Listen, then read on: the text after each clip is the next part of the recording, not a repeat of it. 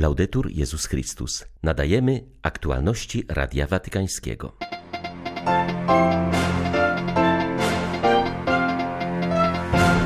Duchowi zwierzchnicy katolików, prawosławnych i anglikanów wspólnie ostrzegają przed niebezpieczeństwami zagrażającymi naszej planecie.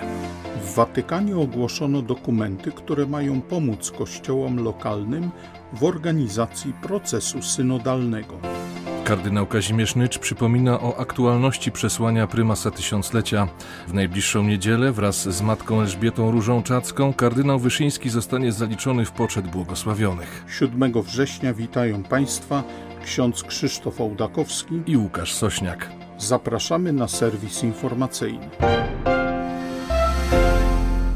Po raz pierwszy papież Franciszek, patriarcha Bartłomiej i arcybiskup Canterbury Justin Welby wspólnie ostrzegli o niebezpieczeństwach zagrażających naszej planecie. W opublikowanym właśnie przesłaniu o ochronie stworzenia zauważyli pilną potrzebę zachowania równowagi ekologicznej oraz podkreślili jej wpływ na poziom światowego ubóstwa. Zaapelowali także do światowych przywódców o globalną współpracę w ratowaniu Ziemi. Przywódcy Kościoła katolickiego, prawosławnego oraz anglikańskiego wezwali wszystkich ludzi dobrej woli do wyboru takiego stylu życia, który będzie przyjazny środowisku naturalnemu. Zaznaczyli, że obecnie Ziemia znajduje się w momencie krytycznym dla swojej przyszłości. Jutro może być gorzej. Od naszych obecnych wyborów zależy przyszłość naszych dzieci i los naszego wspólnego domu. Wzywamy wszystkich, niezależnie od ich przekonań i światopoglądu, aby słuchali wołania ziemi i ludzi ubogich, zwracali uwagę na swoje postępowanie i nie uciekali przed poświęceniami dla dobra planety, którą dał nam Bóg, czytamy w przesłaniu. Przywódcy religijni przypomnieli, że utrata różnorodności biologicznej, degradacja środowiska i zmiany klimatyczne są konsekwencjami naszych działań, ponieważ w sposób niszczycielski korzystamy z zasobów ziemi. Dzieje się także wielka niesprawiedliwość wobec najsłabszych. Ludzie, którzy ponoszą najpoważniejsze konsekwencje nadużyć, to najbiedniejsi członkowie naszych społeczności, w najmniejszym stopniu odpowiedzialni za spowodowanie tej katastrofy. W Watykanie opublikowano dokument przygotowawczy i wademekum na synod biskupów o synodalności, który zostanie otwarty w Rzymie 9 października, a w kościołach lokalnych 17 października. Dokumenty podkreślają znaczenie słuchania bez uprzedzeń, potrzebę zabierania głosu z odwagą i jasnością, a także istotną rolę dialogu z Kościołem, społeczeństwem oraz innymi wyznaniami chrześcijańskimi. Tekst przygotowawczy ma być narzędziem pomocnym szczególnie w pierwszej fazie fazie procesu synodalnego, która opiera się na słuchaniu i konsultacji ludu Bożego w kościołach lokalnych. Wademekum natomiast pomyślane jest jako podręcznik, który daje praktyczne wsparcie referentom diecezjalnym, aby właściwie przygotować lud Boży. Sekretariat Synodu podkreśla potrzebę przeżywania wydarzenia w sposób aktywizujący oraz dający możliwość każdemu do wyrażenia siebie i bycia wysłuchanym. Następnie zwraca uwagę na potrzebę uznania i dowartościowania charyzmatów oraz rozważenia, jak w Kościele jest przeżywana odpowiedzialność i władza. Obszerne fragmenty w obu dokumentach poświęcone są świeckim. Podkreśla się, że wszyscy ochrzczeni są aktywnymi podmiotami ewangelizacji i niezbędne jest, aby pasterze nie obawiali się stanąć w postawie słuchania powierzonej im owczarni.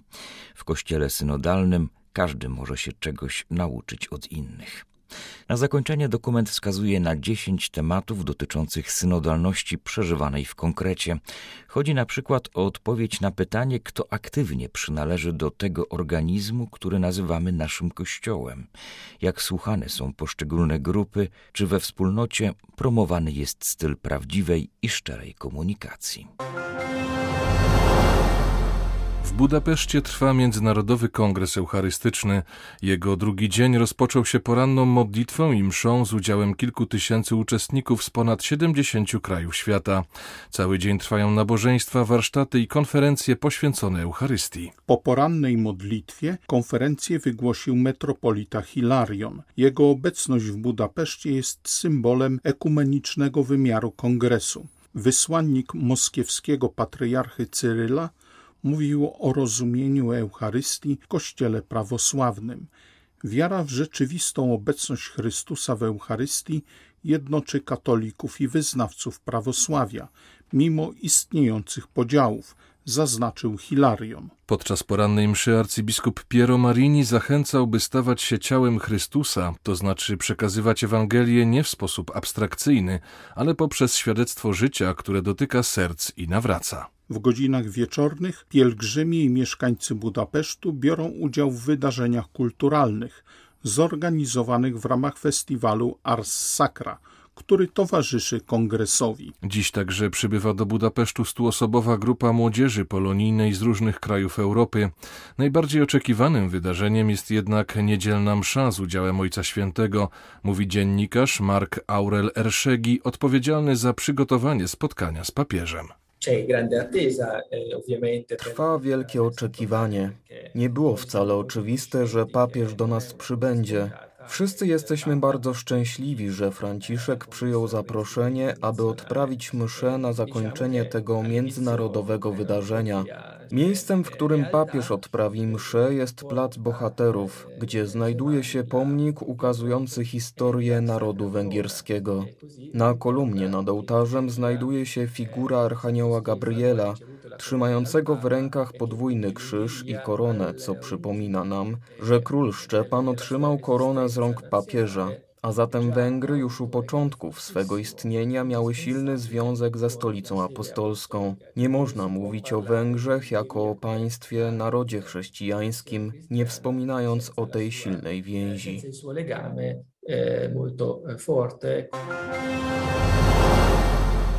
W związku z zaplanowaną na niedzielę beatyfikacją kardynała Stefana Wyszyńskiego i matki Elżbiety Róży Czackiej, kardynał Kazimierz Nycz przypomina o aktualności ich przesłania dla współczesnego pokolenia. Zwrócił uwagę, że prymas tysiąclecia zawsze stawał w obronie życia ludzkiego od poczęcia do naturalnej śmierci.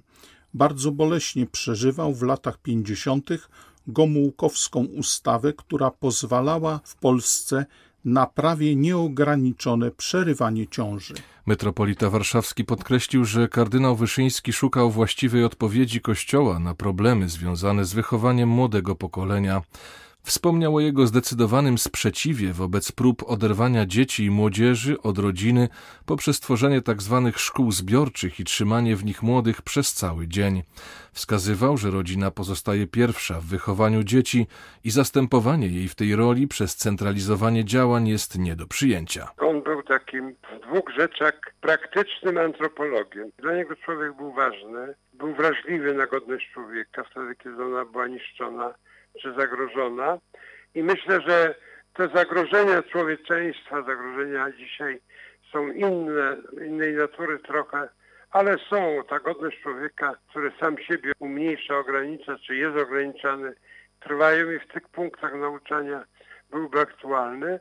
I podobna zależność między teorią a praktyką jest w zakresie tzw. Tak nauki społecznej Kościoła. Bo na pewno praktycznie bardzo dużo o, o kwestiach takich jak praca ludzka, godność ludzkiej pracy, podmiotowość człowieka pracującego, podmiotowość człowieka w ogóle, podmiotowość społeczna, mówił w kazaniach, nauczaniu, czasem w konferencjach i powiedzmy sobie uczciwie, to pierwszeństwo człowieka przed kapitałem, u niego ogłoszone wtedy, ja nie wiem, czy nie jest dzisiaj tak samo potrzebne i tak samo aktualne i czy nie trzeba sięgać do tego także dzisiaj, kiedy mówimy o Wyszyńskim i kiedy próbujemy mówić Wyszyńskim do współczesnego człowieka. Kościół we Francji powinien być małą resztą wierną Bogu, a zarazem spadkobiercą ogromnego dziedzictwa, które przejawia się w naszej kulturze, mówi w kontekście rozpoczętej wczoraj wizyty Adlimina tamtejszych biskupów przewodniczący episkopatu.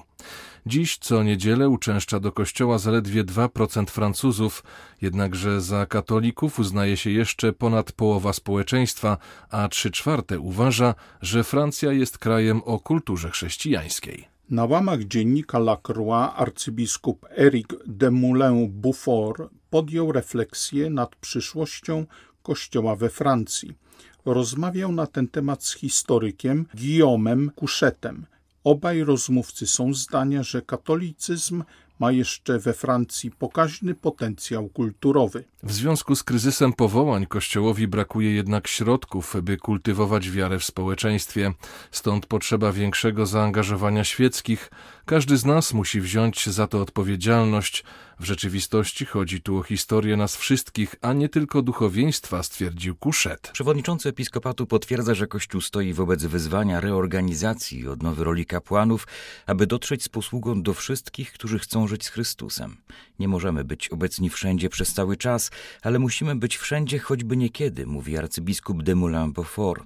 Jest zarazem przekonany, że znaczącą rolę mogą odegrać w tym dobrze uformowani świeccy, którzy uobecniają Kościół w terenie.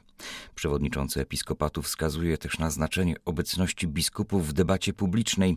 Jak biblijni prorocy nie zawsze znajdują posłuch, ich głos jest jednak wsparciem dla katolików, którzy we współczesnym społeczeństwie starają się żyć według nauczania Chrystusa. Zapotrzebowanie na misję Kościoła wciąż jest wielkie, choć coraz więcej Francuzów oddala się od religii, niesłabnie w nich potrzeba sensu, pocieszenia, a nawet rytualizacji. 40% francuskich dzieci nadal uczestniczy w katolickiej katechizacji.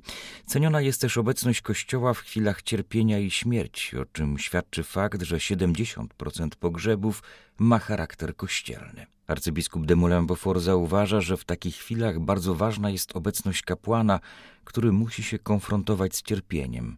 Jest to integralna część naszej posługi.